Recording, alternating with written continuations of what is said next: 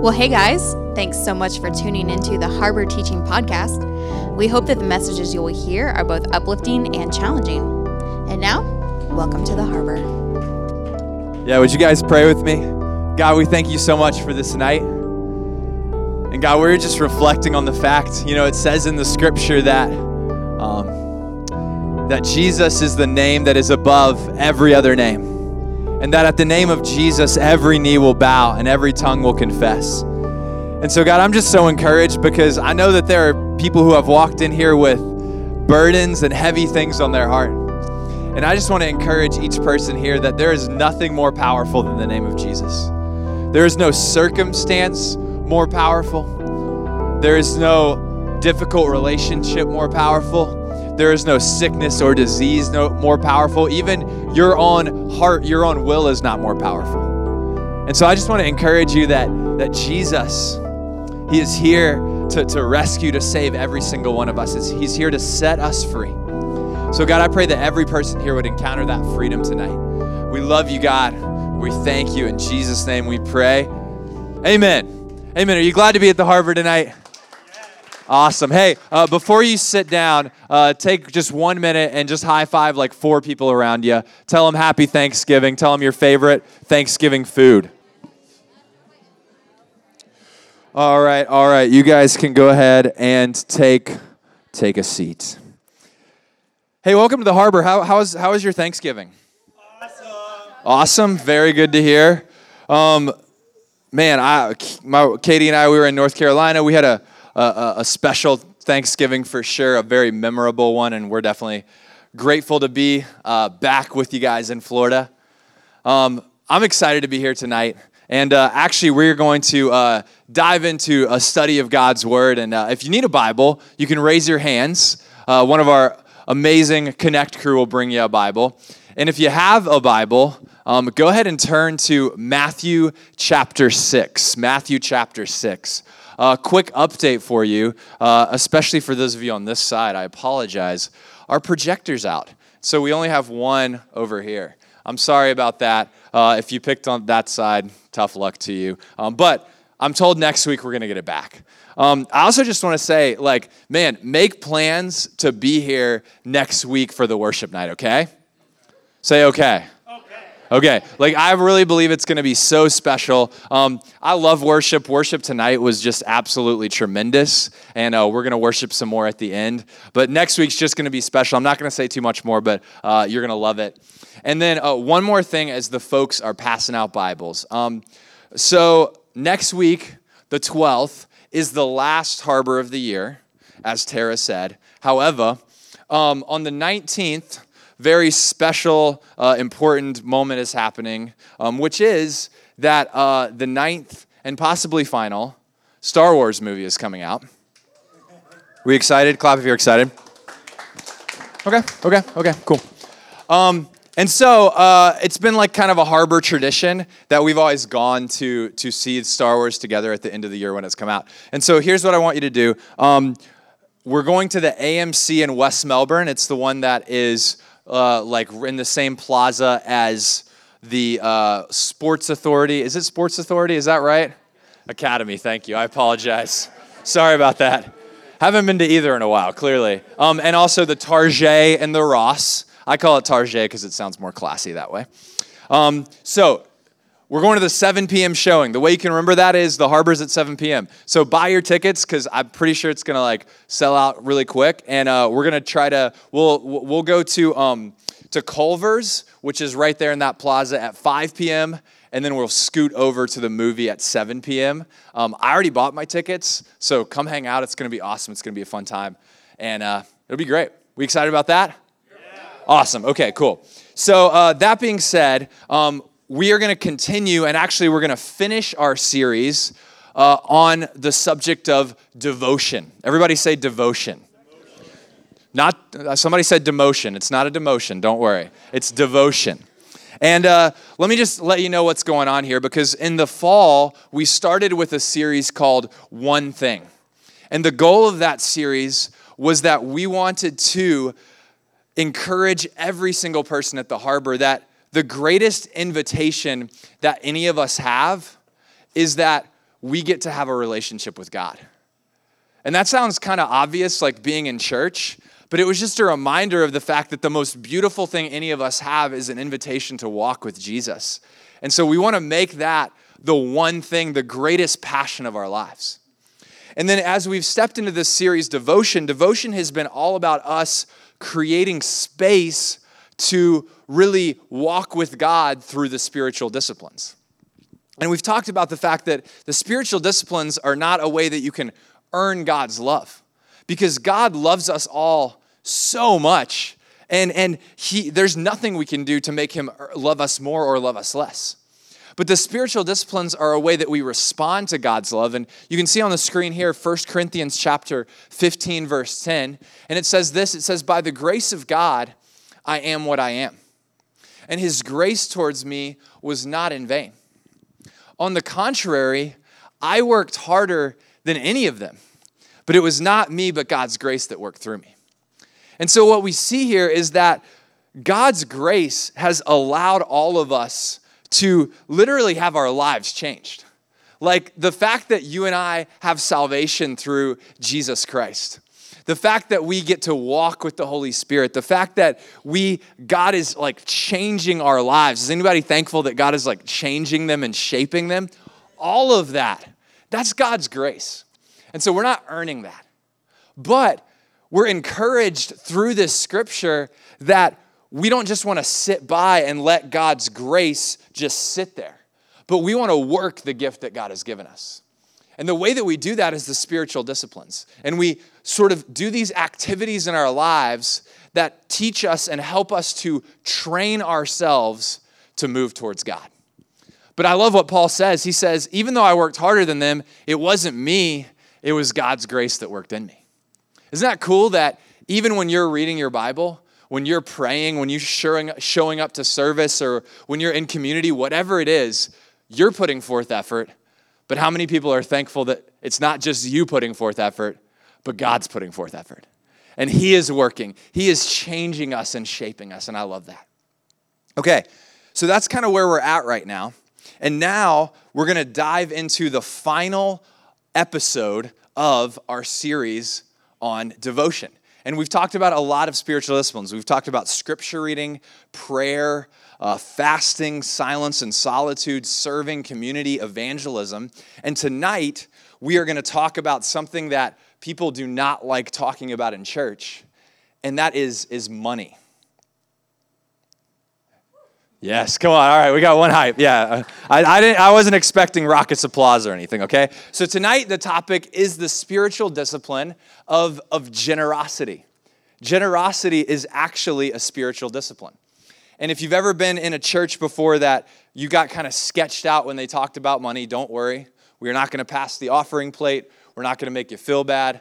There is no thermometer that's going to be up here at any time. I'm not going to guilt you into anything. I just want to put to you and show you what the scripture speaks on, okay? You guys ready for that? Okay, cool. So I'm going to pray one more time for the reading of God's word and we'll dive in. God, thank you so much for this night. Thank you for your word, and your word talks a lot about money. And, and it, it's, it's near and dear to our hearts, which is why it's so important that we get it right. And God, I pray that you would just speak to us. In Jesus' name we pray. Amen. So Turn with me, I think I already asked you, but turn with me to Matthew chapter 6 if you're not already there. Is anybody there already? Say I'm there if you're there. Okay, good. Come on, you guys are crushing it. Let's go. Okay, so Matthew chapter 6 is the famous sermon of Jesus called the Sermon on the Mount. It's his most famous sermon, and it's a collection of kind of some of his most famous teachings. And in the middle of the Sermon on the Mount, Jesus goes off on a pretty long uh, sort of uh, collection of verses on money. And there's actually at least four things that he talks about, and we're going to talk about three of them tonight. But, but check out with me and read with me, if you will, Matthew 6, starting in verse 19. And Jesus says, He's speaking and He says, Do not lay up for yourselves treasures on earth, where moth and rust destroy, and where thieves break in and steal. But lay up for yourselves treasures in heaven, where neither moth nor rust destroys, and where thieves do not break in and steal. For where your treasure is, there will your heart be also. So, the first thing that we see that Jesus starts talking about is he says that there are two locations where we can put our treasure. And you could actually put it this way there are two locations where we could put our trust. Because wherever we put our treasure is ultimately where we put our trust.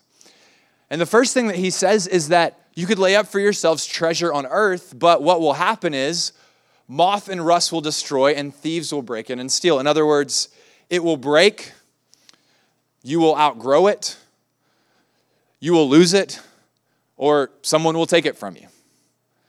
And how many people know that that is literally what happens to everything we own? Is that right?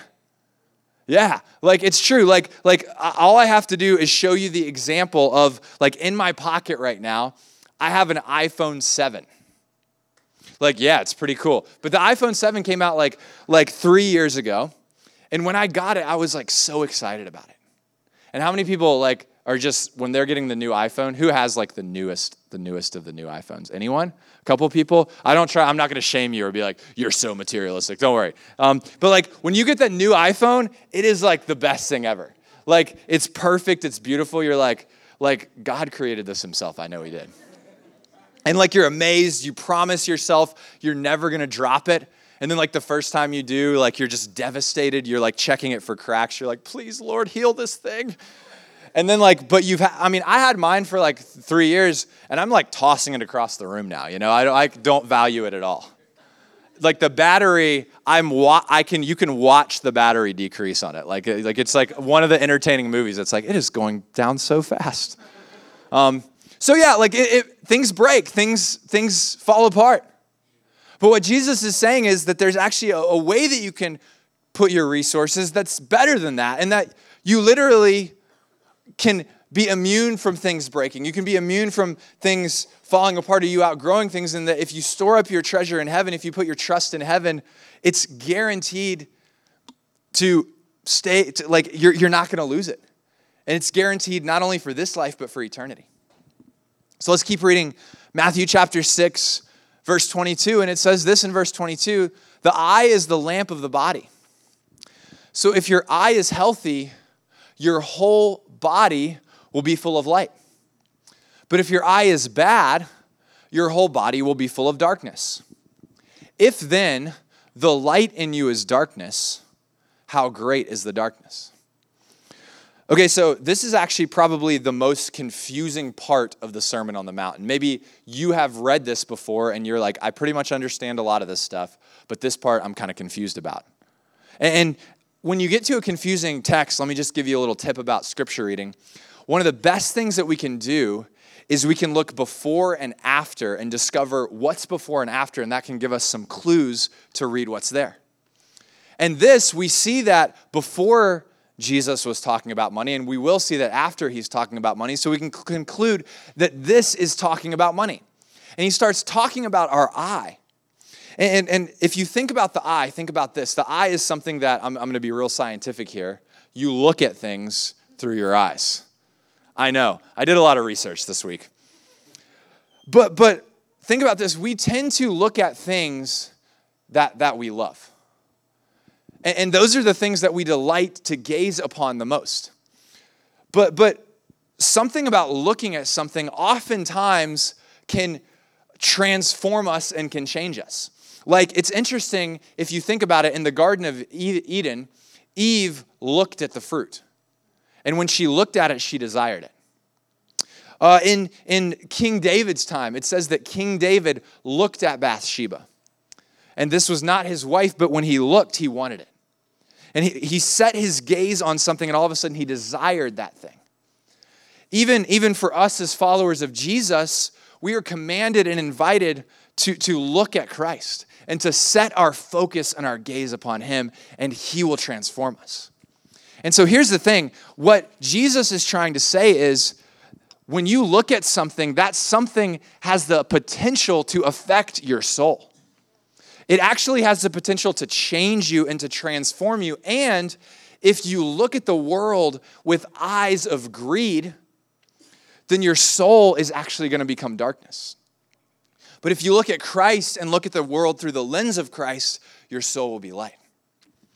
Now let's keep on reading verse 24. Jesus says this He says, No one can serve two masters, for either he will hate the one and love the other, or he will be devoted to the one and despise the other. You cannot serve God and money. Now, here's what's interesting Jesus, when he uses the term masters here, he is literally talking about like a slave master, like, like someone owning someone else. Now, Jesus is not condoning or saying slavery is good. The Bible does not condone and say slavery is good. But Jesus is using an example from what people would have known and understood at the time. And what he's saying is look, for, for you and I in 2019, like we're familiar with having like two part-time jobs, right? Like we go to Publix and then like we work at Publix and then like Publix lets us off and then we go to Starbucks and we work at Starbucks. Like that's something that we have a familiarity with. But but Jesus is like, look, like for those of them who were slave owners, like it wasn't like, oh man, like let me take off at 6 from my slave owner and go to my other job that I want to do. It was like, no, like like they owned you. Like like you didn't have an option. And what he's saying is, you can't have a part time job of God and a part time job of money. You can't be like, I can kind of do a little bit of both. He's saying either one's going to own you or the other's going to own you. And this is what Jesus says about money. So, as, as we're kind of diving in and, and chopping this up, I have three thoughts that I want to share with you if you want to take notes and write down about Jesus and how he wants us to view money. The, the first thought is this that if you want to know what you love, follow the money. If you want to know what you love, follow the money. Now, that phrase, follow the money, that's the title for my sermon tonight. But it's taken from a classic uh, American film called All the President's Men.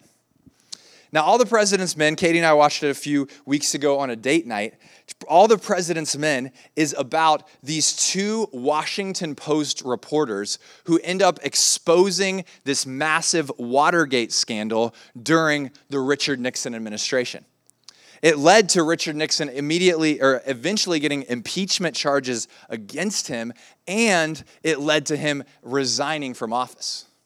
Now, I know, like, in, in today's day and age, for us, the idea, like, we can't imagine a controversial president who's getting impeachment charges. So I know it's like that's that's like hard to imagine in today. But just imagine, like, there was a time in America where there was this controversial guy in office. A lot of people loved him, a lot of people hated him, who, and, and like, just there, there was impeachment charges coming against him. Try to just, like, think about a time like that, okay? But in this time, these two Washington Post reporters, they like were, were trying to ch- like figure out like they knew that Richard Nixon was sketchy. They knew that he was doing some, some bad stuff, but they were trying to find the clues.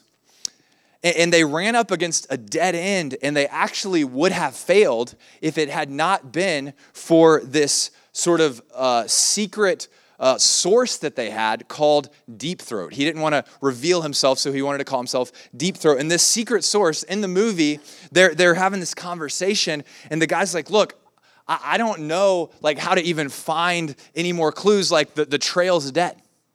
In Deep Throat, he says this he says, Don't follow the myths, follow the money. He says, Don't follow the myths, because listen, people will tell you things that aren't true. People will try to spin tales and sort of weave things a certain way, but don't follow that. Follow the money. Because the money is going, you can't hide from the money. The money is going to lead you to what they are actually doing. And I think it's so interesting because that's not a concept that Deep Throat came up with. That's a concept that Jesus came up with because listen to what he says. He says, Where your treasure is, there your heart is going to be also. He says, you can't serve two masters. You can't serve both God and money.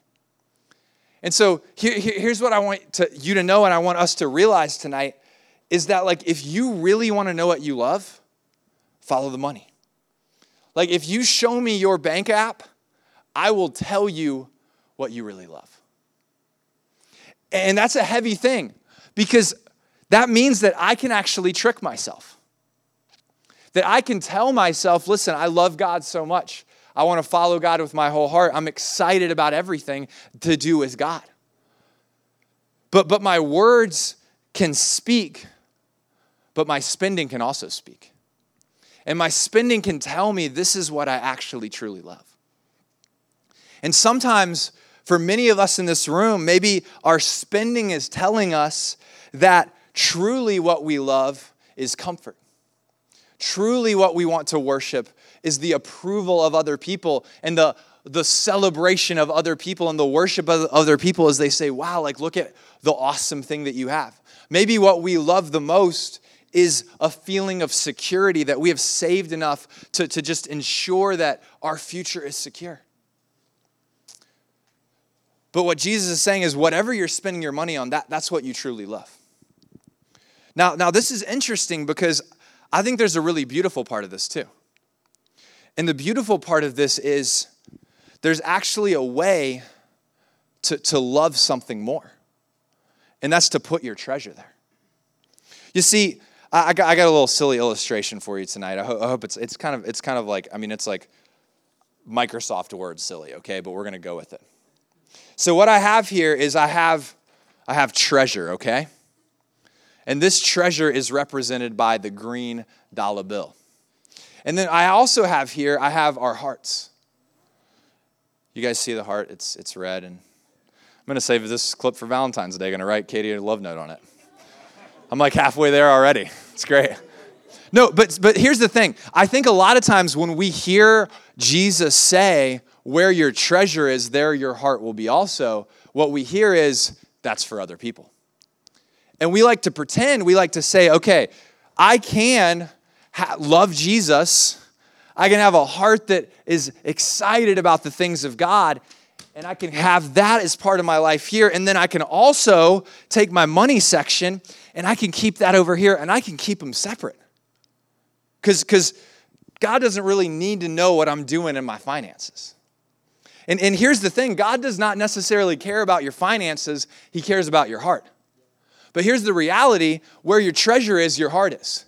And so that's not actually true. This is actually true. We, what we have here is the same thing. We have money on this side, and we have the heart on this side. But here's the thing you can't separate this piece of paper in half. Like, you're not going to be able to take out some scissors and cut this thing so fine that you get the money and the heart separated. Wherever the money goes, that's where the heart goes. Now this is really cool because like like I think about like this is just a quick a, a, quick marriage thought for you, okay? Most of us in here are not married, but maybe we want to be someday. And, and so tuck this one away. It's not like a generosity thing, but it's like it's a cool thing to think about. Is like if I want to love Katie more, then I need to invest in her. I need to invest monetarily in date nights. She, this is like probably your favorite point I've ever preached, right? I need to invest my energy. I need to invest my resources. I need to invest my thoughts. I need to invest my attention. And as I invest, look what goes with it my heart. See, our culture has it backwards because our culture says, when my heart's there, then I'll invest. But what God says is sometimes you have to actually invest. And as you invest in something, you start to have a deeper care and affection for it. But in the same way, so many of us in here would probably say, I would love to love God more. I would love to care about my relationship with God more. And, and the, a, a way that you can do that, not the only way, but a way, is, is start investing your treasure towards heaven. And as you invest, your heart is naturally and automatically going to go with it. Where your treasure is, there your heart will be also. All right, so that's the first thought I have. The second thought I want to share with you is this that we don't own our money, but we are actually stewards of God's money. We don't own our money, we're stewards of God's money. And you know, a lot of Christians, they have a question like, what is the correct view of money, right? Like, should I be rich? Is it cool to be rich? Should I save and for retirement or should I just trust God and not save? Should I have like really nice things? There's a lot of nice things that we could buy. Should I buy something really extravagant like Hulu with commercial with like the commercial breaks removed? Or should I like save three bucks and give the three bucks to the poor? Like, I don't know. And so there's a lot of questions about it. And the Bible has a lot to say about money. I'm just going to share a few thoughts with you about money. First, God commands us that we should provide for our families, especially the men in the room that we're called to provide. Look what it says in 1 Timothy 5. It says that if anyone does not provide for his relative, especially the members of his household, he has denied the faith and he is worse than an unbeliever. So we're called to provide for our family. Proverbs 6, uh, Solomon, he writes this and he says, Take a lesson from the ants, you lazy bones. I love the NLT. Learn from their ways and become wise.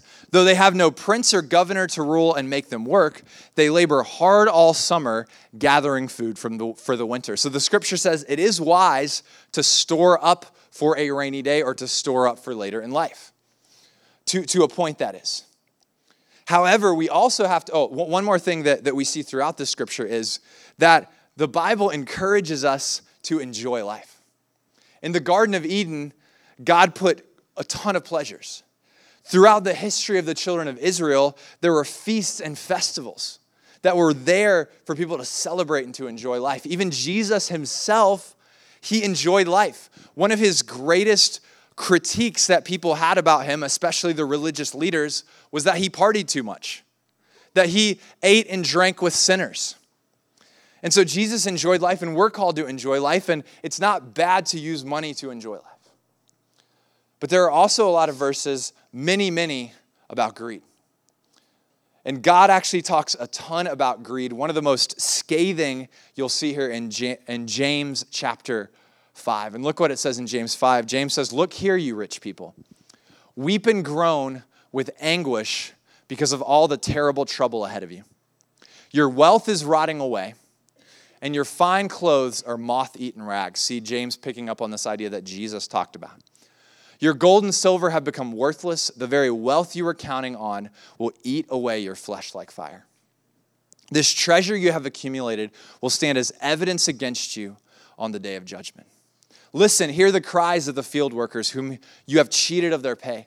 The wages you held back cry out against you. The cries of those who harvest your fields have reached the ears of the Lord's heaven's armies.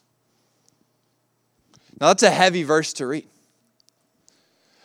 And what James is saying is that there will be people on this earth that they brag about their wealth now, but in the day of judgment, they will be embarrassed about it.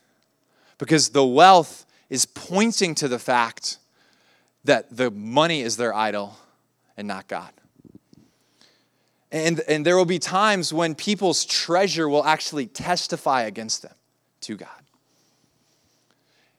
And the scripture says that for those who are wealthy, there is a great danger of becoming greedy, of trusting in wealth, even of oppressing others and trying to keep them down to keep yourself more wealthy.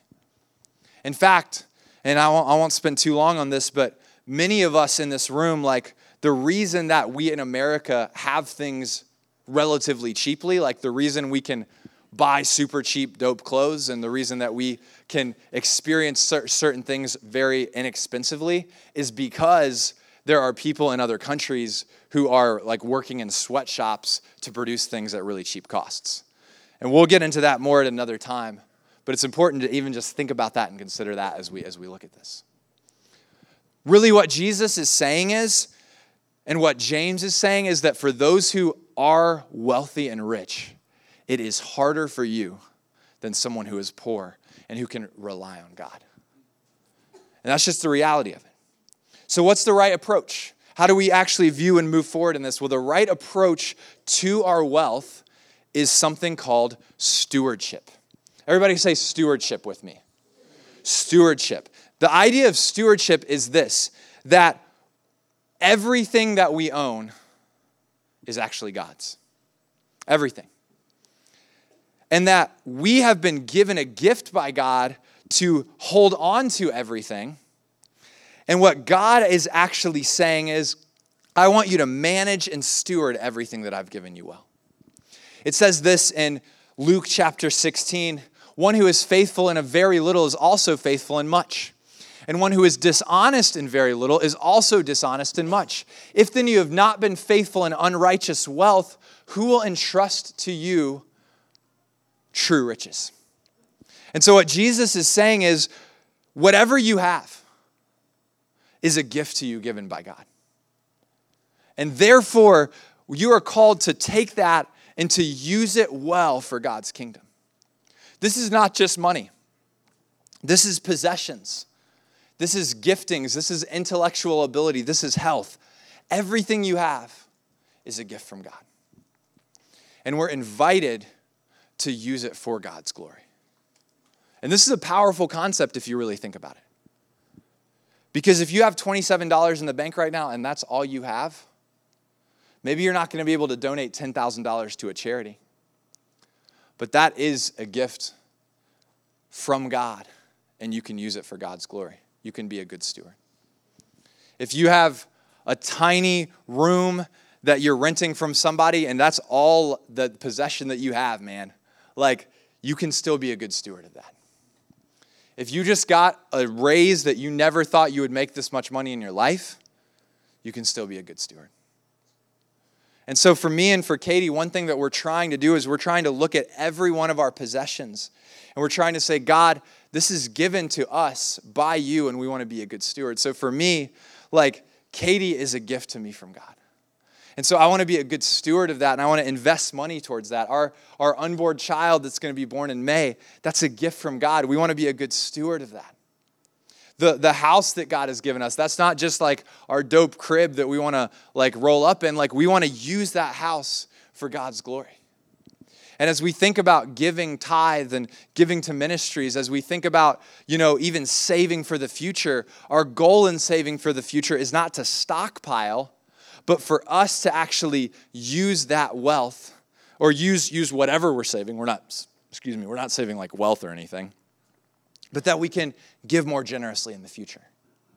So we're thinking about everything through that lens of stewardship. And honestly, we don't do it perfectly all the time. But it's important to step into that. I'm going to ask the band to come back up as we wrap this thing up tonight, and they'll close us out. But the last thing I want you to write down is this that God invites us into joy filled generosity. God invites us into joy filled generosity. I want you to think about the reality of when God moved in your life in a powerful way. I want you to think about maybe it was a church service, maybe it was youth camp, maybe it was a kids' ministry. But whatever it was, Think about that moment. Now, here's the reality I believe that most likely, chances are, that moment was given because someone was generous. Probably someone that you don't know. Someone gave to that kid's ministry. Someone invested into that youth group. Someone even gave so that this building could be built. Someone gave so that that podcast you listened to could happen. God's kingdom advances because Christians are generous. That's how it happens. But here's the crazy thing about it is that could just be enough that it's like, wow, we get the privilege to advance God's kingdom. But the other reality is that when we advance God's kingdom, as we're generous, God blesses us lavishly. Look what it says in 2 Corinthians 9. It says, The point is this whoever sows sparingly will also reap sparingly. Whoever sows bountifully will also reap bountifully. Each one must give as he has decided in his heart, not reluctantly or under compulsion, for God loves a cheerful giver. If you're a generous person, you will receive generously from God. And if you choose to live a stingy life, then you'll have a small life. And so, even man, as I'm talking to you about this, like, as a pastor, like, I don't need you to give. I, I want you to experience the blessing from God. Like, the only time God ever says to test him is he says, Test me in this, that if you bring your tithe, I will pour out my blessing upon you. It might not be monetary blessing, but God will bless you. And it's amazing. Like, I would just say, like, as, as I close out tonight, the thing that I would just encourage you is that, man, I really do genuinely, if you're choosing not to give, I, I, feel sad that you're not choosing to give.